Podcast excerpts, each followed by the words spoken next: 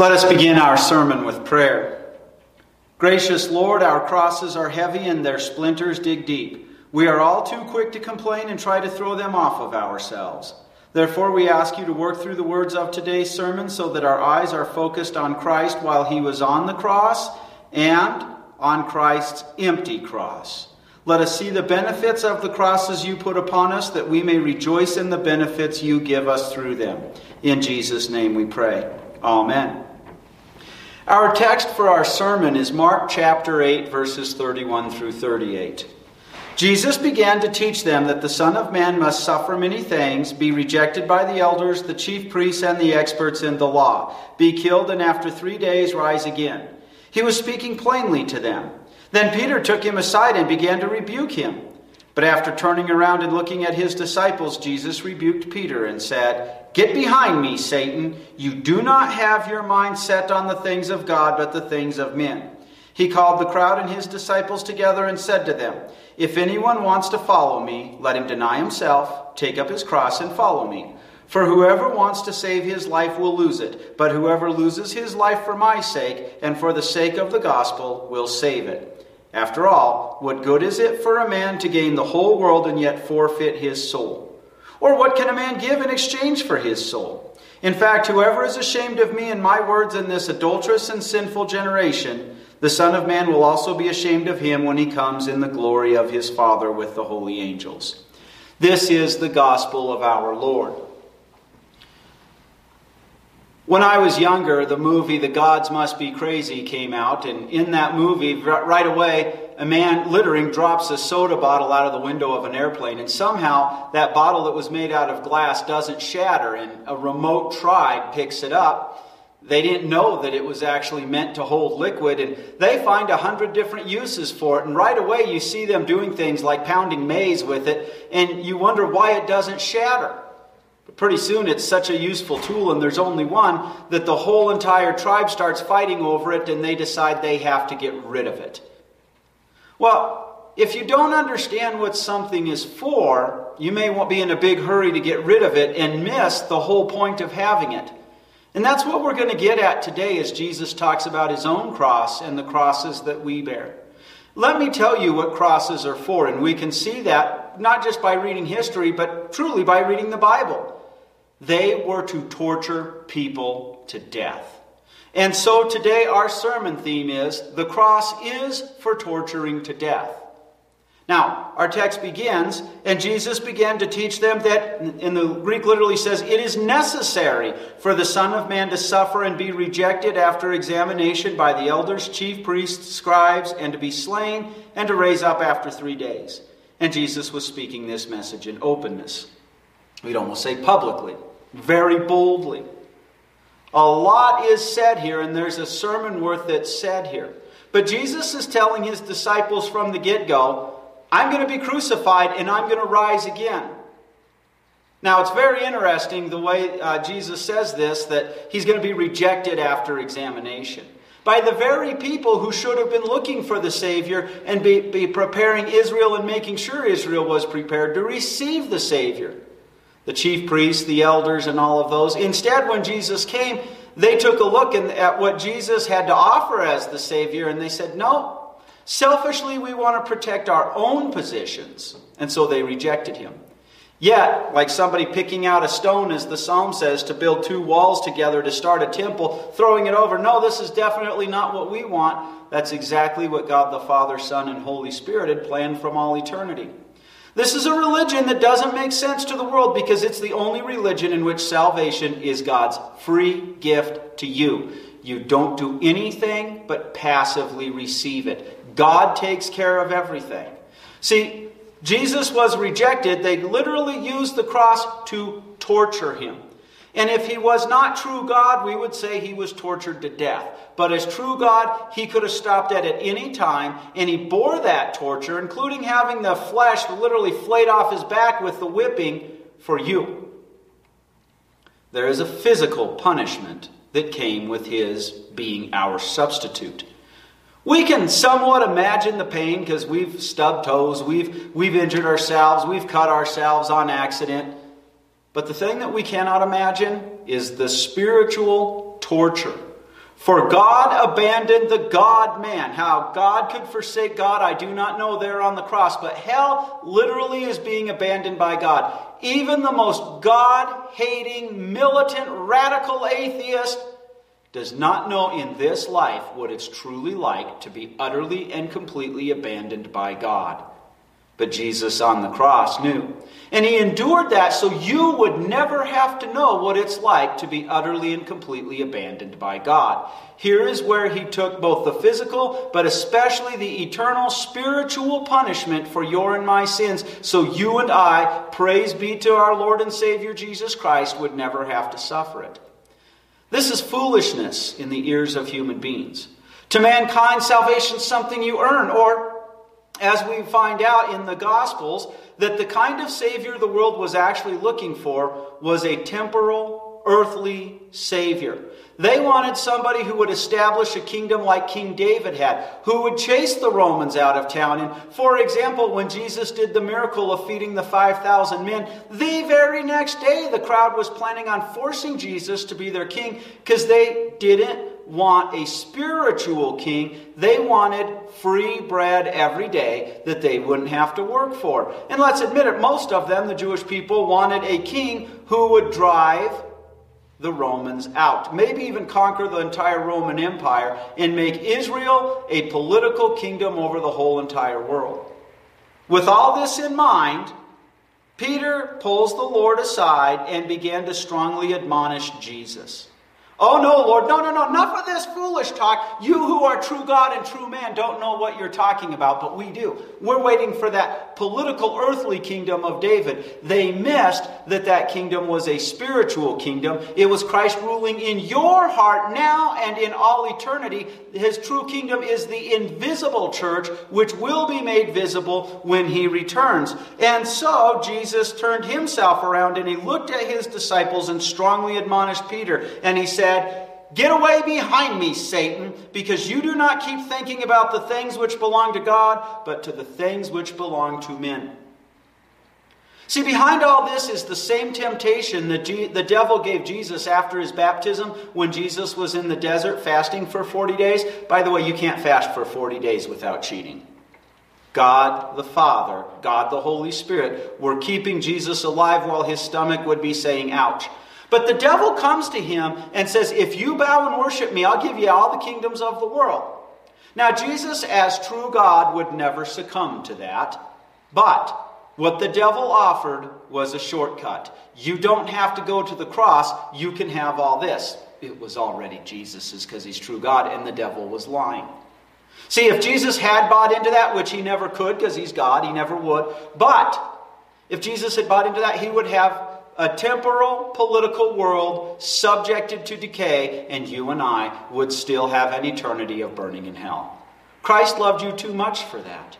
There's a warning for you and I because too many Christians get confused. Even after Jesus rose from the grave, the disciples said, Lord, you're going to establish that earthly kingdom now? They refused until the Holy Spirit came upon them to realize that Jesus was talking about his rule in your heart. And so be very careful. A lot of Christians who meanwhile get confused and they keep expecting a time when Christ will come back and establish a political kingdom. As he told Pilate, My kingdom is not of this world world. Christ did not succumb to the devil's temptation, and Peter didn't recognize the devil was behind his words. And those Christians who get confused about a political or earthly kingdom, they don't even realize that the devil is working behind those words.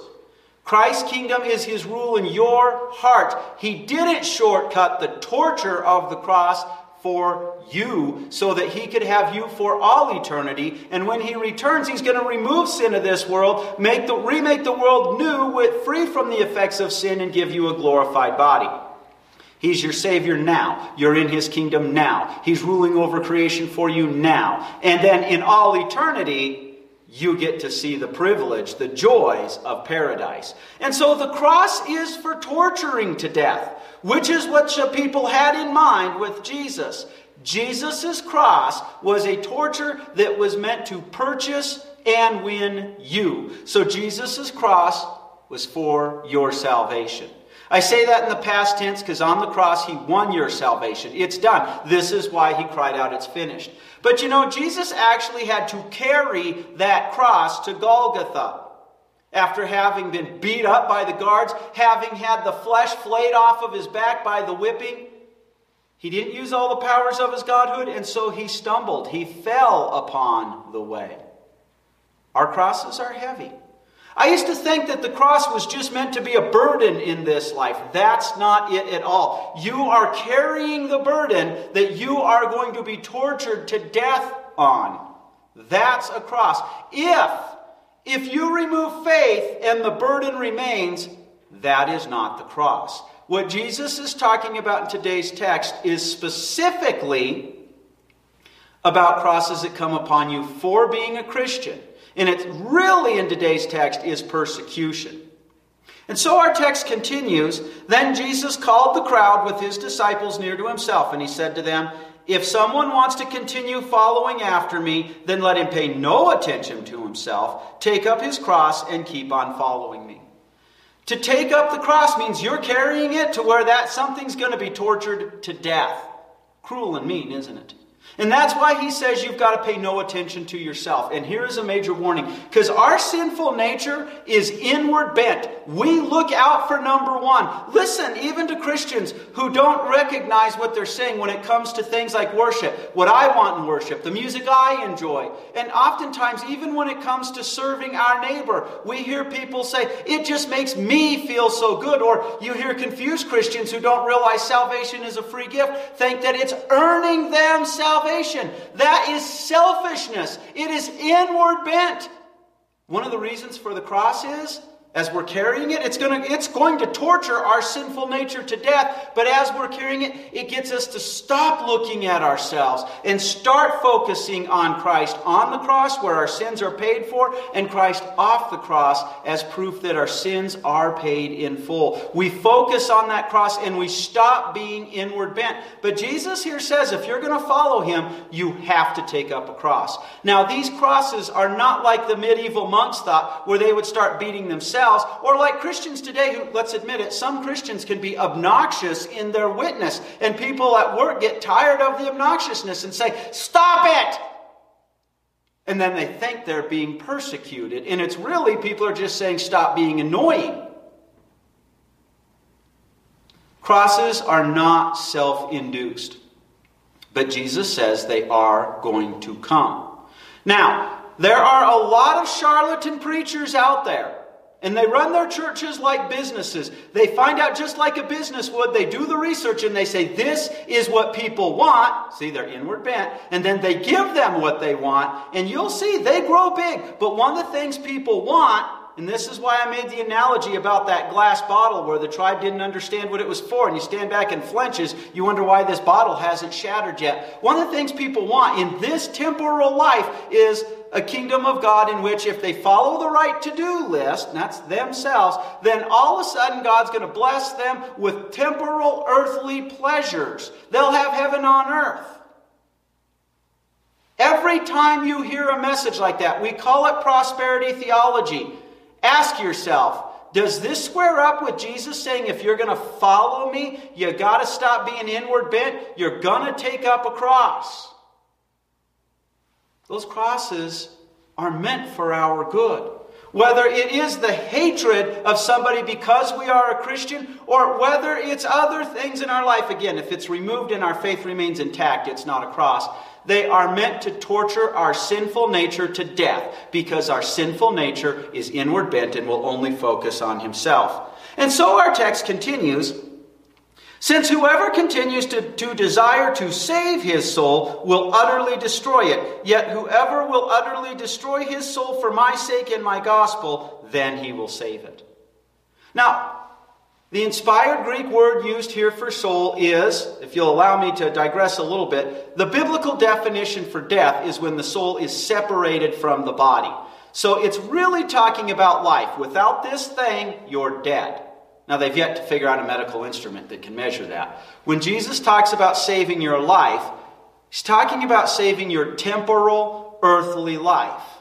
When we look at the things that come with Christianity, uh, and people will say, if I don't get a Christianity in which I don't get a bigger car and a better house and, and, and no health issues, and I don't want anything to do with it. They're focused on their temporal life. And again, this is really talking about persecution that comes upon Christians for being believers.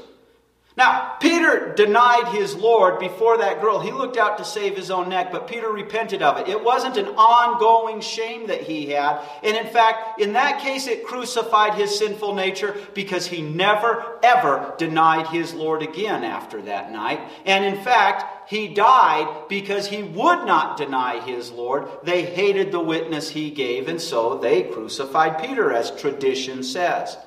So, what Jesus is saying here is if you're looking out for your own neck in this temporal life, you're going to lose the whole deal being in his kingdom now through the invisible church, which is his rule in your heart, and then again, the kingdom that when it becomes visible, when all sin is removed from this world. And, and, again, the word here for gospel, too many people get confused and they're inward bent again. That is Christ being tortured to death for you so that you will, will never have to suffer being abandoned by God, so that you are in his kingdom now. So, crosses, they will wreck your temporal earthly life. But they are designed to torture your sinful nature so that, like that night when Peter denied his Lord, that sinful nature doesn't keep you denying the Lord out of wanting to take care of your temporal neck. They're designed to torture that sinful nature so that your new man stays clinging to the cross of Christ. Then we're told at verse 36 Indeed, what does it benefit a man to gain the entire world and to suffer the loss of his soul? Indeed, what will a man give in exchange price for his soul? A rich young ruler came to Jesus one time and, and he said, What must I do to earn eternal life? See, it's already inward bent. I earn this. I earn this inheritance. Jesus says, You know the law, the guy goes through everything. And here, Jesus isn't talking for all believers of all time. He was specifically applying the law to the man. He was showing him who his true God is. Jesus said, One thing you lack go and sell everything you have, give it to the poor, and then follow me, and you will be saved. See, Jesus was showing that man that he broke the first commandment because his true love was not God, it was his material possessions. The man walked away sad.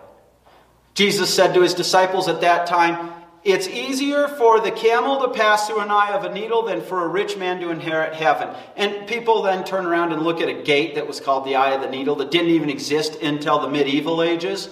No, what Jesus was saying is, you don't buy your way into heaven. The Pharisees, as John Calvin taught in the Reformation, thought that if you were rich, that meant God blessed you and certainly you were predestined. Eh, what Jesus is saying is very few people can manage money without let it being as God. Some can. Men like Abraham, who definitely was saved. Joseph of Arimathea, who gave his grave to the Lord. Lazarus and his sisters, they were not poor by their standards.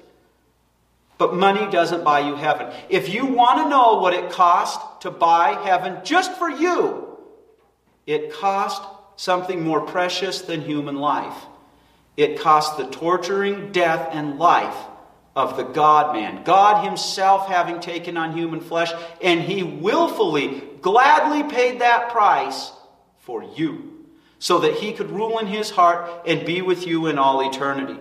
And so it benefits not us nothing if we let the worries and the cares and the temporal pleasures of this life take the place in our heart that belongs to God. Jesus, talking about the cross, then says in verse 38 Indeed, whoever is ashamed of me and my words among this adulterous and sinful generation, so the Son of Man will also most definitely be ashamed of him whenever he does come in the glory of his Father together with the holy angels. Whoever is ashamed of me in this adulterous generation. The scriptures describe the last generation as those that are alive in the time, who have lived in the time since Christ has risen from the grave, since Christ spoke these words. Because the next big thing to happen is his return. And he calls it an adulterous generation. In the Old Testament, God used adultery as an example. The people of Israel were supposed to be married to the Lord, if you will, and yet they chased after false gods. All too often, we can be ashamed of Jesus and His Word. And it happens. We go to college, we go to work. Oh, you're not telling me that you actually believe that God could have possibly been powerful enough to create the world and so he must have created it in six days? You don't actually believe that, do you? I mean, we know by science that it would take billions and billions of years for this freak accident to happen. Oh, oh, you couldn't possibly believe that God would take on human flesh and die for you, hang naked and be tortured by the people he was going to save. Don't you think? Don't you think that's shameful? Why you should earn your salvation? Too many Christians today even don't even realize that they forsake the word that actually gives them salvation, tells them of salvation, reminds them of forgiveness. They forsake it in great shame. This isn't somebody who one time, like Peter did with that uh, on the night Jesus was betrayed, looking out for his own neck. This is somebody who's constantly ashamed of the Word of God. When somebody's ashamed of the Word of God once and they come to realize it, God has tortured their sinful nature so their new man is strong and able to beat it down again. But if we're going to forsake the Word of God, we might as well forsake all of it. I don't understand this. If people don't believe the Bible, why even believe that Jesus was true God who saved them? And so Jesus warns us here, but not to do that. But ultimately, when we see crosses, even if we're being killed, tortured to death for being a Christian by people who hate the idea of free salvation, God's just going to take you up to heaven and free you from the sins of this world. Crosses, the crosses you bear, are meant to torture to death. And it may literally mean your physical life is tortured to death. Jesus says, Don't worry about it. I've given you eternal life. But testify boldly about me. Don't be ashamed. But for those times when, like Peter, we're weak, those crosses then are meant to torture our sinful nature so that we focus our eyes on God's Word, where we hear about Christ on the cross for us and Christ's empty cross, where that sin too is forgiven, and our sinful nature thereby is tortured by them so that we are kept alive eternally in Christ. The cross is for torturing to death. Just like that bottle in that movie. Every time I saw somebody in the tribe use it, I kept flinching, waiting for it to shatter because they didn't understand what it was for. And finally, they rejected it because it was causing fighting among them. That's what happens when we don't understand the cross. We reject it. It's actually a good thing. The cross is for torturing to death.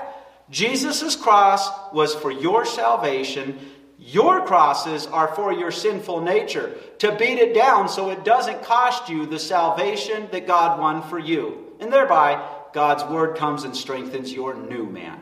Amen. Now, to him who's able to keep you from stumbling and present you as faultless in the presence of his glory and the great joy to only God our Savior, be glory, majesty, power, authority through Jesus Christ our Lord, before all time now and for all eternity. Amen.